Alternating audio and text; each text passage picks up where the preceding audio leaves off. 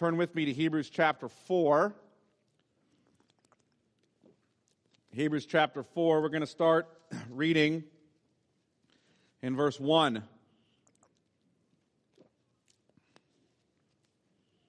Hebrews chapter 4, starting in verse 1.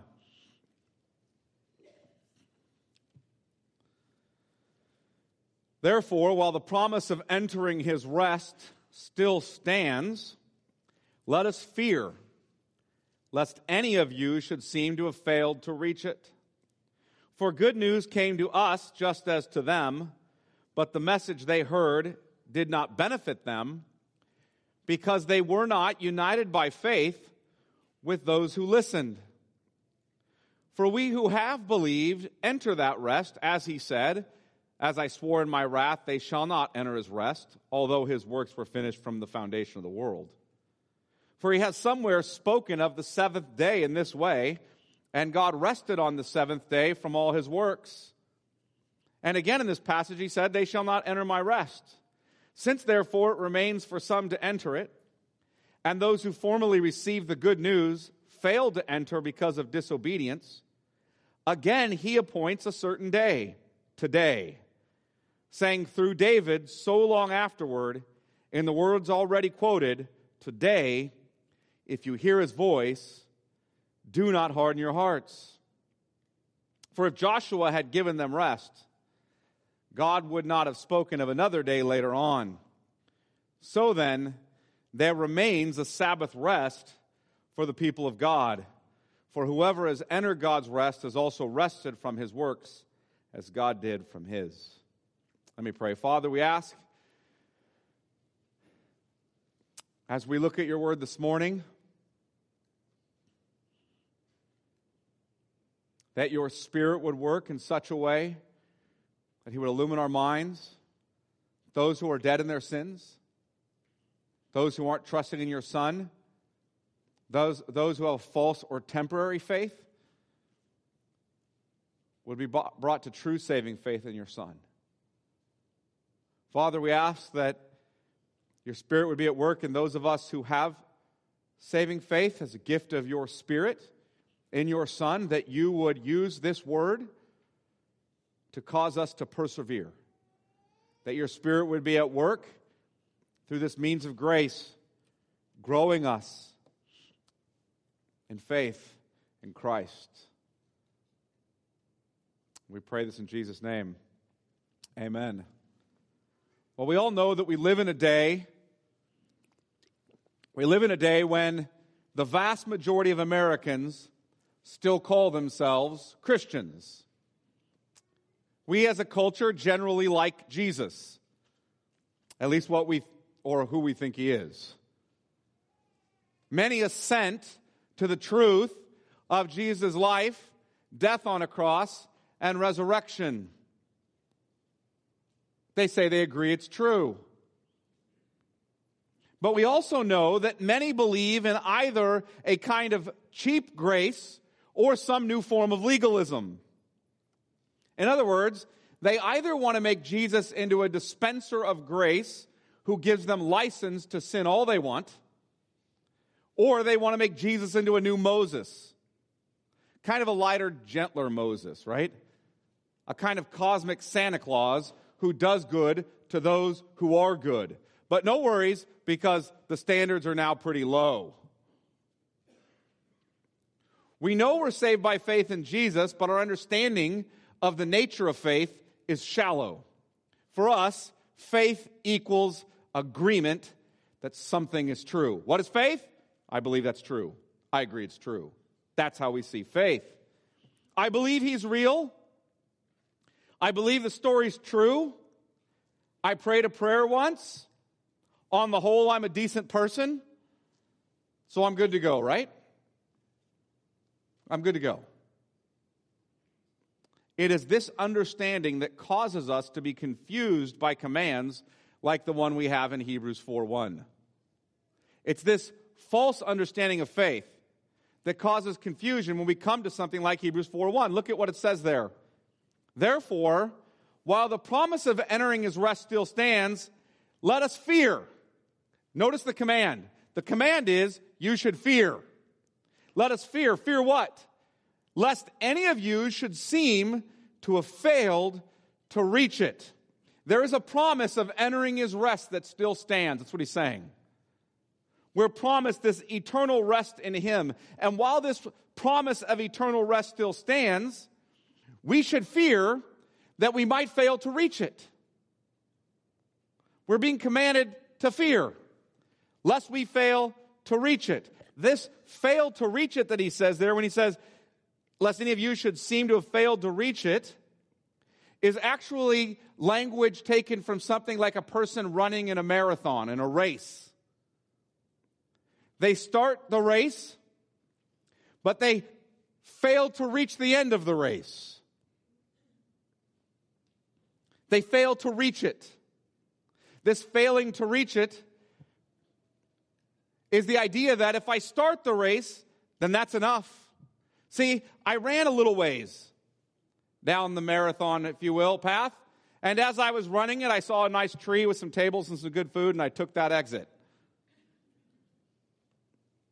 Or maybe more accurately, he stood at the starting line and said, Looks like a good course. I think I'll enter. I'll get a number. I'll put it on my chest. And then he notices there's a nice table and the race is on TV there and there's some good food. I think I'll sit there and watch the race. And then at the end of the race, he wonders, I entered. And just like everyone in our culture, so don't I get a trophy for participating? See, God gives a trophy to everyone, right? I prayed a prayer. I walked an aisle. I got baptized. I went to church regularly for a long time. I confessed Jesus. I even did some family Bible studies. I voted pro life. I stayed married and raised my kids faithfully. I was an honest businessman. I was a stay at home mom, a homeschool mom, even a classical education homeschool mom. I sacrificed to send my kids to Christian schools. I went on short term mission trips. I tithed. I was an elder or deacon. I was a pastor. Therefore, how can the Holy Spirit be talking to me? How can he be talking to me when he says, Let us fear, lest any of you should have failed to reach it? Yet look at Hebrews chapter 3 and verse 12. Take care, brothers, lest there be in any of you an evil, unbelieving heart, leading you to fall away from the living God. But exhort one another every day, as long as it's called today, that none of you may be hardened by the deceitfulness of sin. For we have come to share in Christ if, indeed, we hold our original confidence firm to the end. Look down at chapter 4 and verse 11. Let us therefore strive to enter that rest. Notice you're striving to enter that rest. Interesting contrast of language. Let us therefore strive to enter that rest so that no one may fall by the same sort of disobedience, the disobedience we saw in Israel. Go to chapter 12 and verse 1, Hebrews chapter 12 and verse 1. I'm skipping over lots of other examples for the sake of time. Hebrews chapter 12 and verse 1. Therefore, since we're surrounded by so great a cloud of witnesses, in other words, the cloud of witnesses are those in chapter 11 as he walks through Old Testament saints who persevered in the faith, regardless of what they faced. They persevered in the faith. Therefore, since we're surrounded by so great a cloud of witnesses, let us also lay aside every weight and sin which clings so closely, and let us run with endurance the race that is set before us. Looking to Jesus the founder and perfecter of our faith, who for the joy that was set before him endured the cross, despising the shame, and is seated at the right hand of the throne of God. See, hear this faith in Christ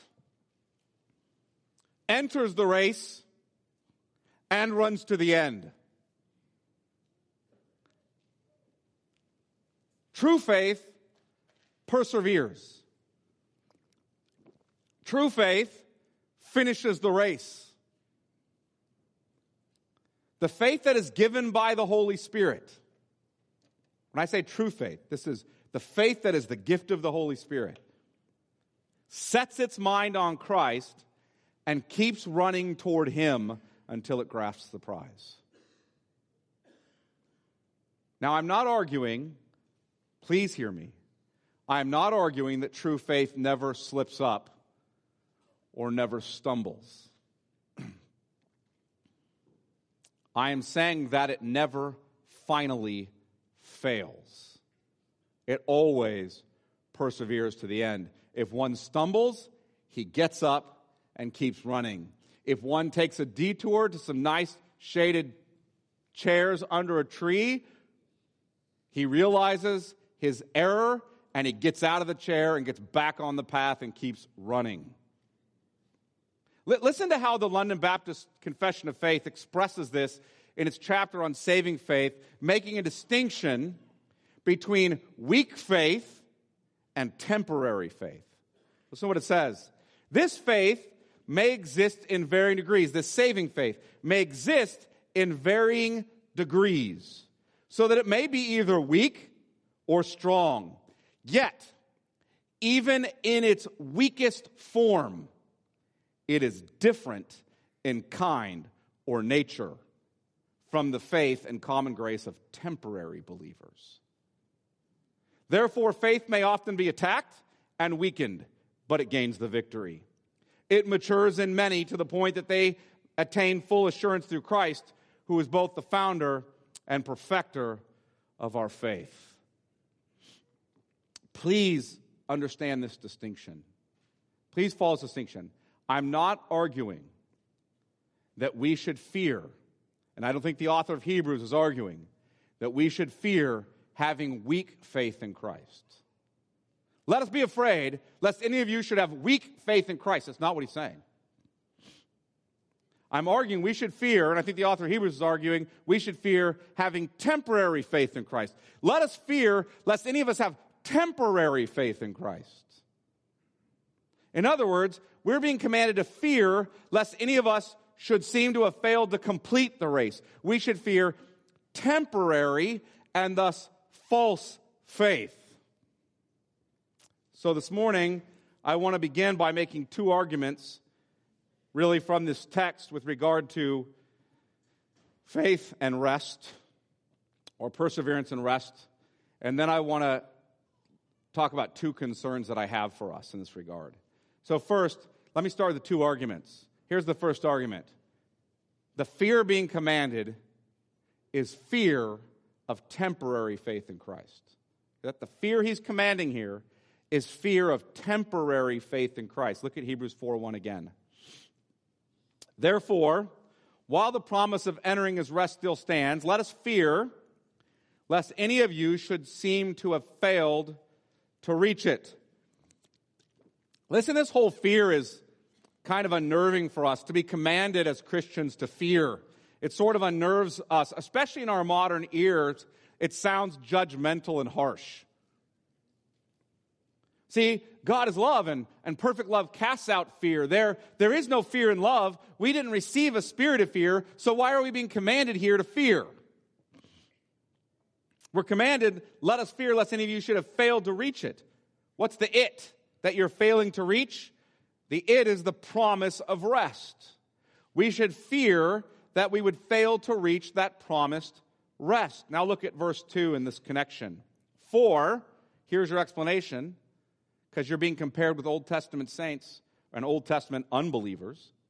For good news came to us just as to them. The them is the Old Testament people under Moses and Joshua. Good news contextually, if you want to see that, go back to Russell and Jason's sermons preceding this one. Good news came to us just as to them, but the message they heard did not benefit them. Why? because they were not united by faith with those who listened. See, that's a reference to the Old Testament people he was just talking about in Hebrews chapter 3, particularly in verses 7 through 11, who did not listen and believe. The Holy Spirit spoke to them through Moses, through Joshua. They didn't listen, they didn't believe. The gospel, knows what he's saying, the gospel was preached to them. The same gospel preached to you was preached to them. If you want to know how people in the Old Testament are being saved, the author of Hebrews is telling you right here. The same gospel preached to you was preached to them. Same gospel. The gospel was preached to them, but they did not listen. They did not believe, and therefore they did not obey. Look again at verse 2. But the message they heard did not benefit them because they were not united by faith with those who believe. If you remember the Old Testament story where Israel is in the wilderness going toward the promised land, many of them do not believe and therefore are disobedient, but some of them do believe. For example, Joshua and Caleb believe. And he's saying, but many of those people in Israel were not united by faith with them, those who did believe, like Joshua and Caleb. They weren't united in faith with them. They were a part of the physical people of God as the physical offspring of Abraham, just as Joshua and Caleb were. But they were only the offspring of Abraham according to the flesh. They did not receive the promise because they did not listen and believe. Their unbelief was evidenced in their disobedience. And the Holy Spirit saying to us, listen, you're part of the visible church body. You're part of the visible church body. Just like Israel, the church in the wilderness, was a part of the visible church body, yet only some in the visible church body were believing, and some were not. You're a part of the visible church body. But don't let that be external only. You need to listen and obey and, and believe. You need to obey. It's not enough. It's not enough to be united with people here in the church by external matters like public profession of faith or baptism or membership. That isn't sufficient. You must believe. Please hear the warning. Here's the warning fear. Be afraid, lest you fail to reach that rest. This is a warning to the whole church to fear. And what are you fearing? False profession of faith. What you're fearing. To fear that some of us may be nothing more than hypocrites, whitewashed tombs. Look nice on the outside, but inside are full of dead men's bones. Let us fear being those who have the appearance of godliness but deny its power. Please hear me. You are not being commanded to fear weak faith. For weak faith still apprehends an almighty Savior. Still grasps, grasps sorry, onto an almighty Savior. And you're not saved by faith. Do you understand that? I think we hear saved by faith and we think, um, I'm saved by faith, as if the faith is what does the saving, as if that's the virtue before God that saves us. You are saved by Christ through faith, even weak faith. Weak faith in an almighty Savior is saving. What is being commanded here is this you're being commanded to fear temporary faith in Christ, false faith, faith that does not endure. Let us fear temporary faith in Christ. See, we're on a narrow path in Christ, finding our rest in Him and looking toward heaven, toward that restful land, as John Bunyan has it in the Pilgrim's Progress, toward that celestial city. And we're striving down that straight and narrow path, who is Christ, toward that celestial city.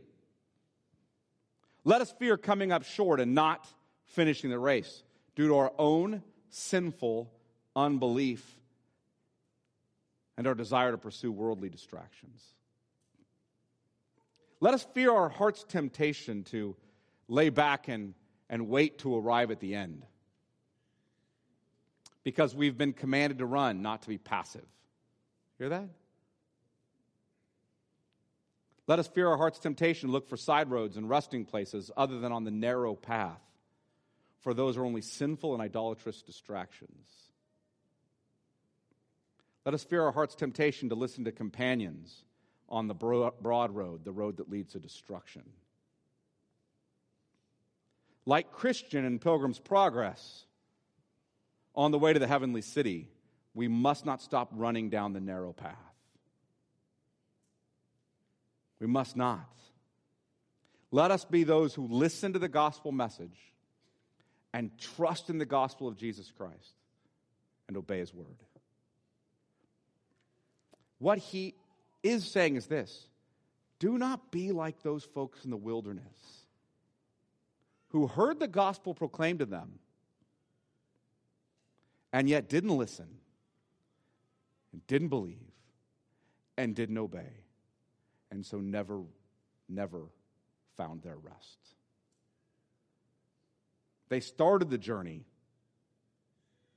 but merely had a temporary faith. Thus they fell due to unbelief. They fell due to unbelief. Look at verse 19 of chapter 3 chapter 3, verse 19. So we see that they were unable to enter because of unbelief. Because of unbelief. They had temporary faith. They started down the road, but they didn't believe. They got distracted by idols, by sin, by the world and the flesh and the devil. Second point, the second argument I want to give you is that not only is this is true faith enduring that he's pointing out, but that Christ himself is the rest they failed to reach. I want you to understand. What is the rest they failed to reach? I think we hear rest and we think heaven. Heaven's the rest they failed to reach. Canaan, the land of Canaan's the rest they failed to reach, right? No. Canaan is just typological. But it's not first a type pointing you to heaven, it's first a type pointing you to Christ, in whom is your rest. And heaven is just fullness of joy with Christ forevermore. It's the consummation of what you have in Him. Christ Himself is the rest they failed to reach. Note what He's saying. They did not believe, and so they did not enter His rest. They failed to believe the gospel preached to them, and thus they failed to reach his rest. They were not permitted to enter the promised land, and even worse, they failed to enter that Sabbath rest which is found in Christ alone. Now, how do I know that's what is meant?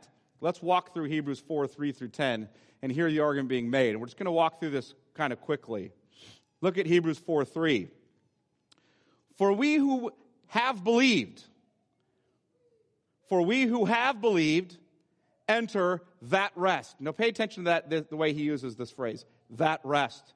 We who have believed entered that rest, as he said, as I swore in my wrath, they shall not enter my rest. See, in the in Psalm 95, he said that you shall not enter your re- his rest if you don't believe, and we've believed, so we enter that rest. That rest that we enter was preached both, was preached both to them, the Old Testament Jews in the days of Moses and Joshua, and was preached in this day to these Hebrew Christians, and frankly, by the working of the Holy Spirit, is being preached to us now. Whoever has believed, notice that phrase, we who have believed, whoever has believed, has entered. They enter that rest. But whoever has not believed has not entered that rest. That rest can't, therefore, ultimately be a reference to entering the land of Canaan. Because when you believe, you enter it. When you don't believe, you don't.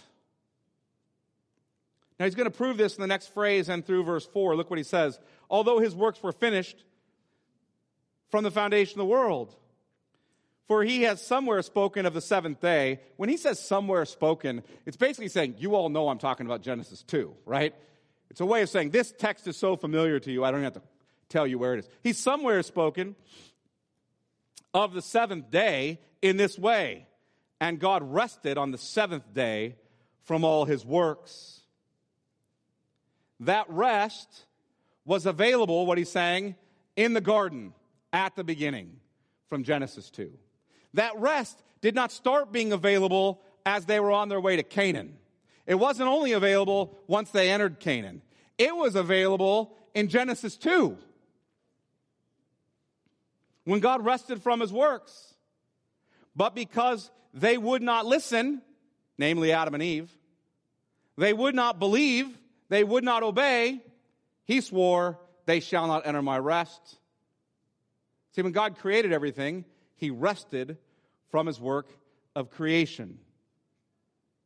He created man to enjoy. Now, now notice this. It's the only day that doesn't, doesn't end with a morning and evening reference. It's like this endless day.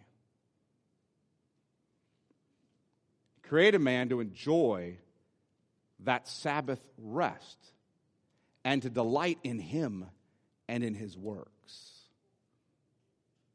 I've created you, delight in me and in my works, to be fruitful and multiply and fill the earth, full of image bearers of God who delight in me and in my works. That's rest. But man sinned and did not enter that blessed Sabbath rest. He did not delight in the Lord and his works. Rather, he delighted himself in the forbidden fruit. He chased after the created things rather than the Creator who is blessed forever. Amen. And since he did not find his Sabbath rest in delighting in the Lord, he was cursed with laborious work that produces thorns and thistles. Remember that in the curse? But God, who is rich in mercy, gave him a gospel promise. And he gave that gospel promise to them in the middle of his cursing them in Genesis 3:15. There is this seed of the woman who will come, and he'll crush the head of the serpent. He will be the one who brings rest once again to God's people. And this gospel promise was progressively unfolded in the Old Testament until it was shown forth in Christ. The seed of the woman would come and give his people true Sabbath rest and delight in his blessed presence forevermore. And he narrowed that promise of the seed of the woman to the offspring of Abraham, or from humanity to the nation of Israel, to Isaac and to Jacob. And yet, in midst of doing that, many of Abraham's physical offspring, many in Israel, failed to believe the promise. They failed to trust the Lord and believe the gospel. Therefore, we read what we do in Hebrews 4, verses 5 and 6. Look there. At verses 5 and 6 in Hebrews 4. And again, in this passage, he said, They shall not enter my rest, quoting Psalm 95. Since therefore it remains for some to enter it, and those who formerly received the good news failed to enter because of disobedience.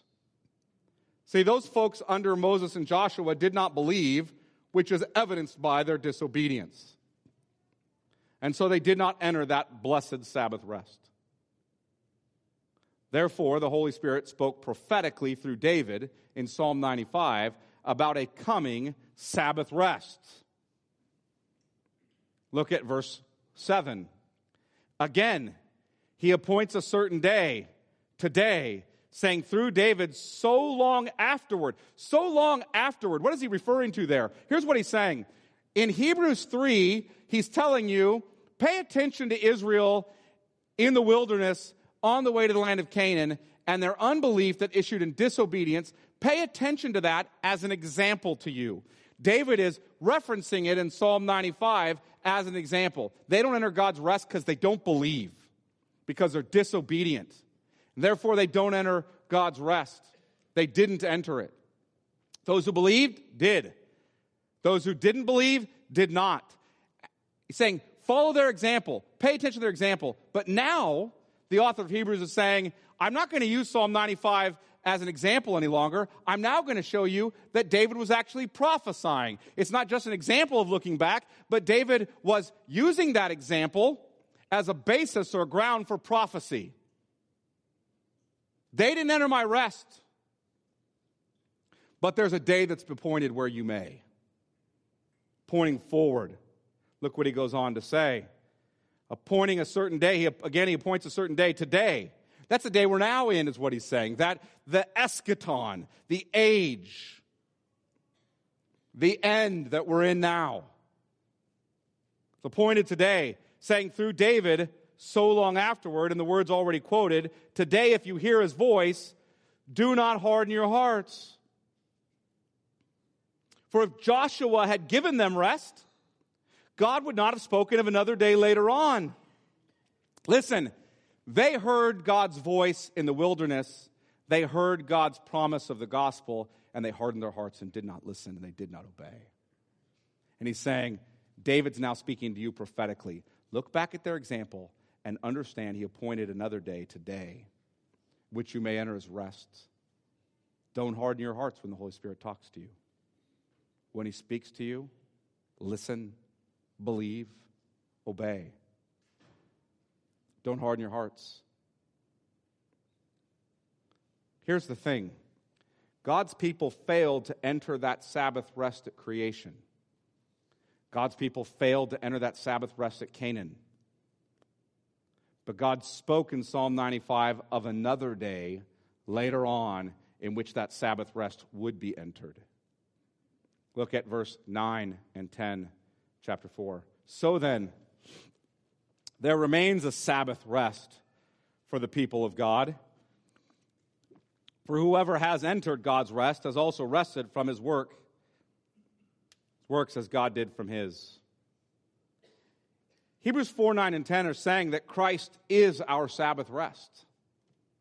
I, I, I actually find the ESV's translation of verse 10 unfortunate, unhelpful, not the best translation. I want you to hear how the King James Version translates because I think they get at the nature of the Greek and not just syntactically, grammatically, what's happening, but semantically, the flow of the argument. They get at the nature of it better. Okay? Grammatically, either translation is possible. The question is, which one answers the flow of the argument better? Listen how the King James says it. I want you to hear verse 9 in the ESV, and then I'm going to read King James for verse 10. So then, there remains a Sabbath rest for the people of God. Now, here comes verse 10 from the King James. For he that has entered into his rest, he also, also has ceased from his own works as God did from his. What he's saying is, Christ ceased from his works of redeeming us as the incarnate Son, even as God ceased from his works of creating us. Look, when God created all things and rested, it's not like he said he got a cot and laid down and went to sleep. It says he rested on the seventh day. He was still at work, providentially governing all things. It's talking about he worked from, he, he rested from his work of creation and said, Look, I have demonstrated my glory in everything I've made. Now, to rest is to simply delight in who I am and what I've done. and you failed to do that. Christ came and he worked. And what was his work? The work of redemption. And he got to the end and he rested. I don't mean that Christ is not interceding for you even now, nor that he's not at work to save many throughout the world by his Spirit even now. I mean that Christ fulfilled all righteousness and took our penalty upon, himself. At the cross, Christ proclaimed, It is finished. The debt is paid in full. Christ exhausted the curse of God against us on our behalf, and thus we find our Sabbath rest in Christ. That is why Hebrews starts the way that it starts when it says, in verse 3, he is the radiance of the glory of God and the exact imprint of his nature, and he upholds the universe by the word of his power. After making purification for sins, he sat down. He rested.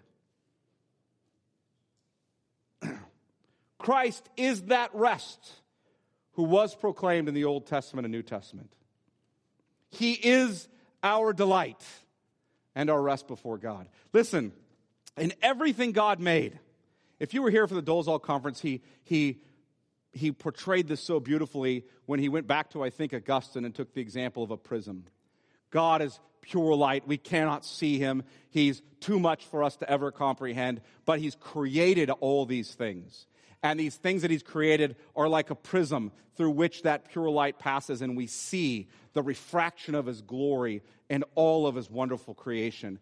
And we rejoice. We delight in him. That's what we're created to do. But what, you, what I want you to understand is when God, the Son, condescended and took humanity to himself and kept the law perfectly in our place and went to the cross and paid the debt due us there and rose from the dead. It sent his spirit. God's glory was refracted through him. And just as we were supposed to delight in the creation and all things, now we're to delight in him, who is our Sabbath rest. That's why Hebrews 3:14 says that those who endure share in Christ. This has always been the gospel proclaimed in scripture. This is the gospel that many in the Old Testament failed to believe, and thus they failed to reach their Sabbath rest in Him. This is the gospel that we are being warned to believe, lest we fail to reach our Sabbath rest in Christ as well. So, what do I do with this? How do I respond? It's really simple. I trust the Lord. I look to Christ. I find him not only to be the one who forgives my sins, but to be all my delight. He's my great reward. He's my righteousness, my justification. He's my wisdom. He's everything. And I keep looking to Him every hour of every day. I surround myself with those who also believe in him. And we stir one another up to love and good deeds. and we keep listening to and trusting in him. We regularly listen to his voice as he speaks by his spirit through his word. However, my concern is that folks often don't do this. We don't. And so this leads to two concerns I want to exhort you to avoid. Two concerns, I hope to cover them quickly, that I want to exhort you to avoid. Here's the first one avoid cultivating a false humility that causes you not to engage in running hard the race set before us. Hear that? Avoid cultivating a false humility that causes you to not engage in running the race that is set before us. The person who does this says something like this My sin is, is, is greater than Christ's sacrifice. I'll never have enough faith. I might as well just give up. I'm afraid of even beginning the race because I know I'll stumble and fall. I mean, that sounds humble, but it's actually prideful. That's not the fear being commanded here. The fear being commanded here is fear of temporary faith in Christ. The fear that my faith will never be enough is too weak is not the, fa- the fear that's given by the Holy Spirit. The Holy Spirit never gives you a fear that says to you, you won't amount to enough, your works will not be enough, your faith will not be enough. Um, Christ is good, but you need to really improve upon him, and you're not improving upon him enough with your faith and your goodness. The Holy Spirit never gives you that fear. Never gives you that fear. That's an ungodly fear. The Holy Spirit does not give you a spirit of fear to fall back into the slaver, into slavery to law and sin and death. The Holy Spirit speaks into your heart that Jesus kept the law and conquered sin and death for you. And now you no longer need to fear sin and, sin and death because Jesus is enough for you. The perfect love of the Father in Christ has cast out the fear of punishment, the fear of judgment and damnation. The Holy Spirit has poured this gracious love of God into your heart. He has given you the spirit of adoption by whom you call God your Father. He gives you the spirit of confidence that you are Christ's and Christ is yours. Listen, the fear of sin and the law and death and judgment is the fear that the Spirit of God removes from believers. The fear of death that Jesus conquered for you already. Hebrews 2, chapter, four, uh, chapter 2, verses 14 and 15. It's the fear he conquered for you already. The fear of sin, the law, death, and judgment is the fear the Spirit of God removes from believers, and he replaces that fear with the fear of the Lord. Christian faith will cause you, spirit wrought faith will cause you to look away from yourself and to Christ. Not to look away from Christ and more deeply into yourself. The Holy Spirit is always testifying to you about Him. He's never testifying to you, yep, that's enough faith. You finally got it. That was enough good works. You finally reached it. He tells you, He's enough. He's enough. He's enough. You're never enough. You're worse than you know. Look to Him. Look to Him. Look to Him. This leads to the second concern I exhort you to, ha- to avoid, which is sort of the flip side of this coin.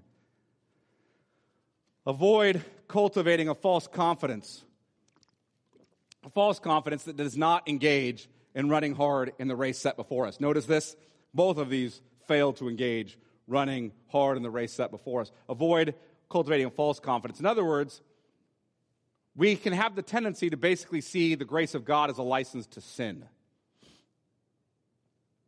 We believe in a kind of cheap grace that says, I'm not so bad, God isn't so holy, I'm covered by the blood of Christ. But the Holy Spirit does not remove the fear of judgment and damnation and replace it with FOMO. You know what that is? I learned this from kids now. The fear of missing out. The fear of missing out on what? On what the world and the flesh and the devil offers. I know FOMO because Mikey always tells me he has FOMO. I have the fear of missing out. What are you guys doing without me? Right? Listen, here's the point. The Holy Spirit doesn't say, I'm going to remove from you the fear of death and judgment and give you the fear of missing out on all the world, the flesh, and the devil have to offer you. The Holy Spirit gives you the fear of the Lord. As in the last point, those with faith fear the Lord. The fear of the Lord is to trust in Him, to listen to His voice, to believe His word, to walk in His ways to know that He is God and we are not. The fear of the Lord is trust in Him alone to, to keep His covenant love and forgive our sins. Just briefly, keep, go ahead and turn to Psalm 130.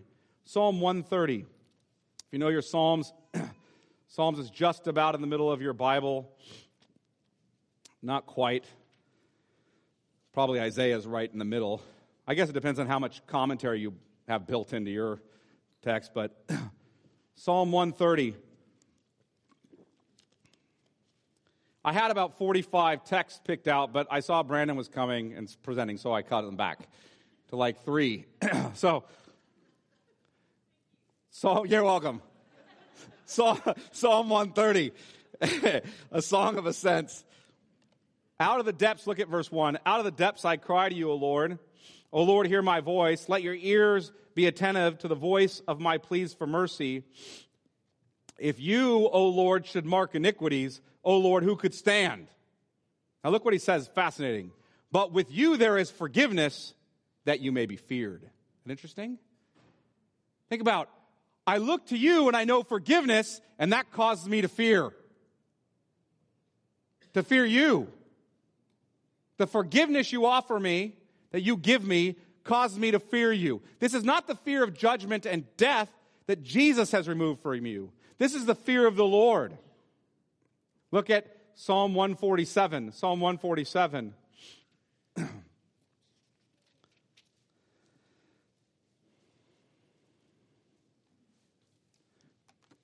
Look at verse 7.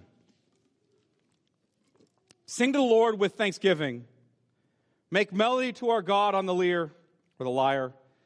He covers the heavens with clouds. He prepares rain for the earth. He makes grass grow on the hills. He gives to the beasts their food and to the young ravens that cry. His delight is not in the strength of the horse, nor his pleasure in the legs of man, but the Lord takes pleasure in those who fear him, in those who hope in his steadfast love. Notice that parallel. To fear him is to hope in his steadfast love, his covenantal love. The fear of the Lord is to hope in his covenantal love, to trust in the forgiveness of sins that he gives. The fear of the Lord is the beginning of Christian wisdom, Proverbs 1 7, precisely because it drives us to delight in God's word, to delight in God's law. Look back at Psalm 111. Psalm 111. and look at verse 10.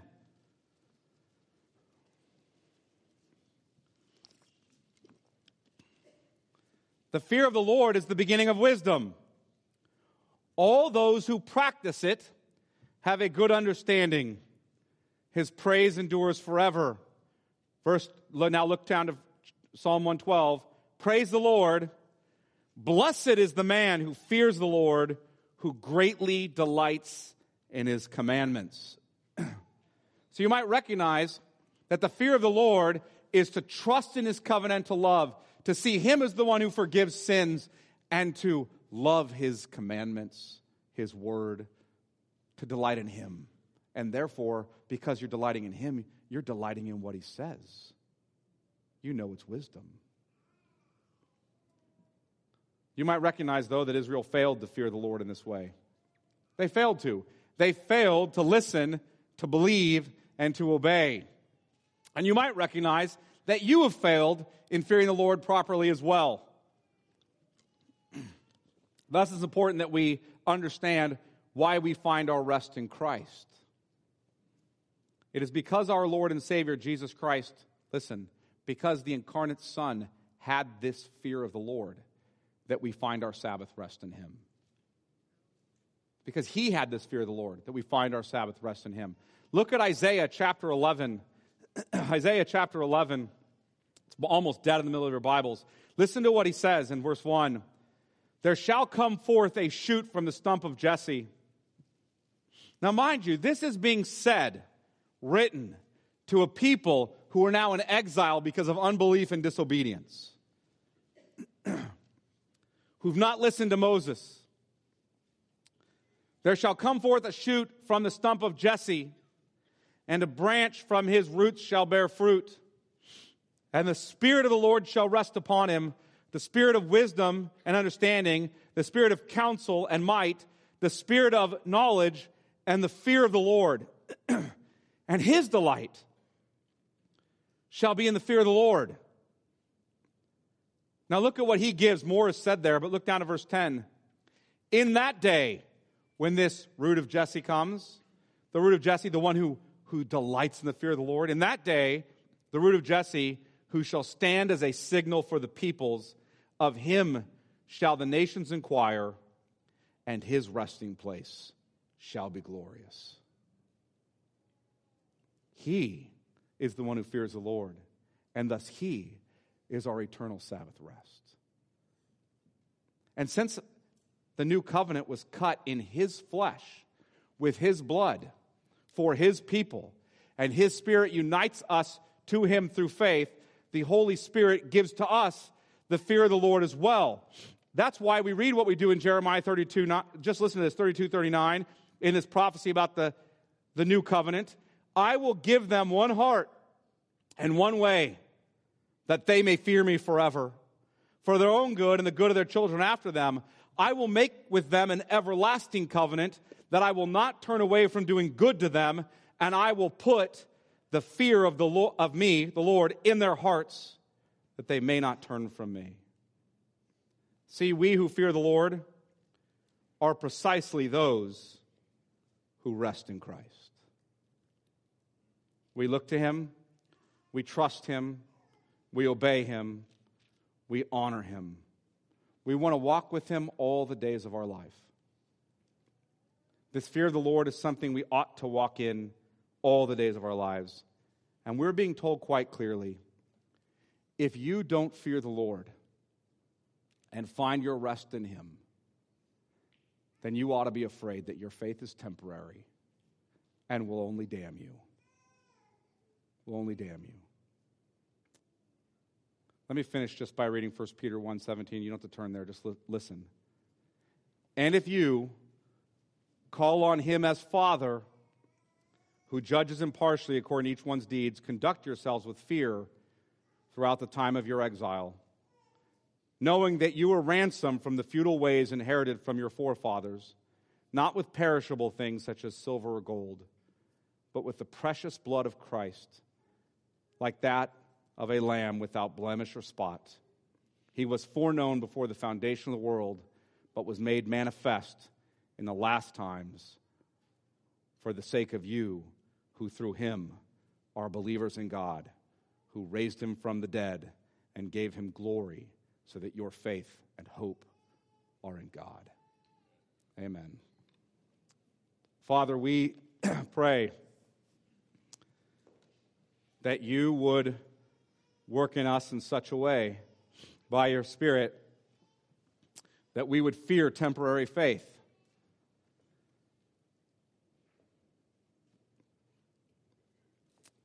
that we would trust in and rest in your Son.